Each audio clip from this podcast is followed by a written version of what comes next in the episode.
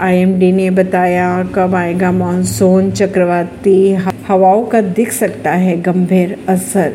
दक्षिण पश्चिम मानसून आमतौर पर एक जून को लगभग सात दिनों के स्टैंडर्ड डेविएशन के साथ केरल में प्रवेश करता है। दक्षिण पश्चिम मानसून के मौसम में भारत में सामान्य बारिश होने की उम्मीदें जताई जा रही है। भारतीय मौसम विज्ञान यानी आईएमडी के अनुसार सोमवार को मानसून को लेकर बड़ा अपडेट भी आ रहा है। सामने आईएमडी ने कहा कि दक्षिण पूर्व अरब सागर के ऊपर लो प्रेशर का क्षेत्र बनने और अगले दो दिनों में इसमें तेज़ी आने के चलते प्रवाती हवाएँ केरल तट की ओर मानसून को बढ़ने को गंभीर रूप से प्रभावित कर सकती हैं। दक्षिण पूर्वी अरब सागर के ऊपर एक चक्रवाती प्रवाह के कारण बादल छाने की स्थिति बनी हुई है और उसी क्षेत्र में केंद्रित है।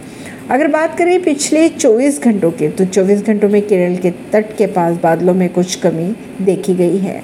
ऐसी ही खबरों को जानने के लिए जुड़े रहिए जनता श्रेष्ठता पॉडकास्ट से। परवीन दिल्ली से।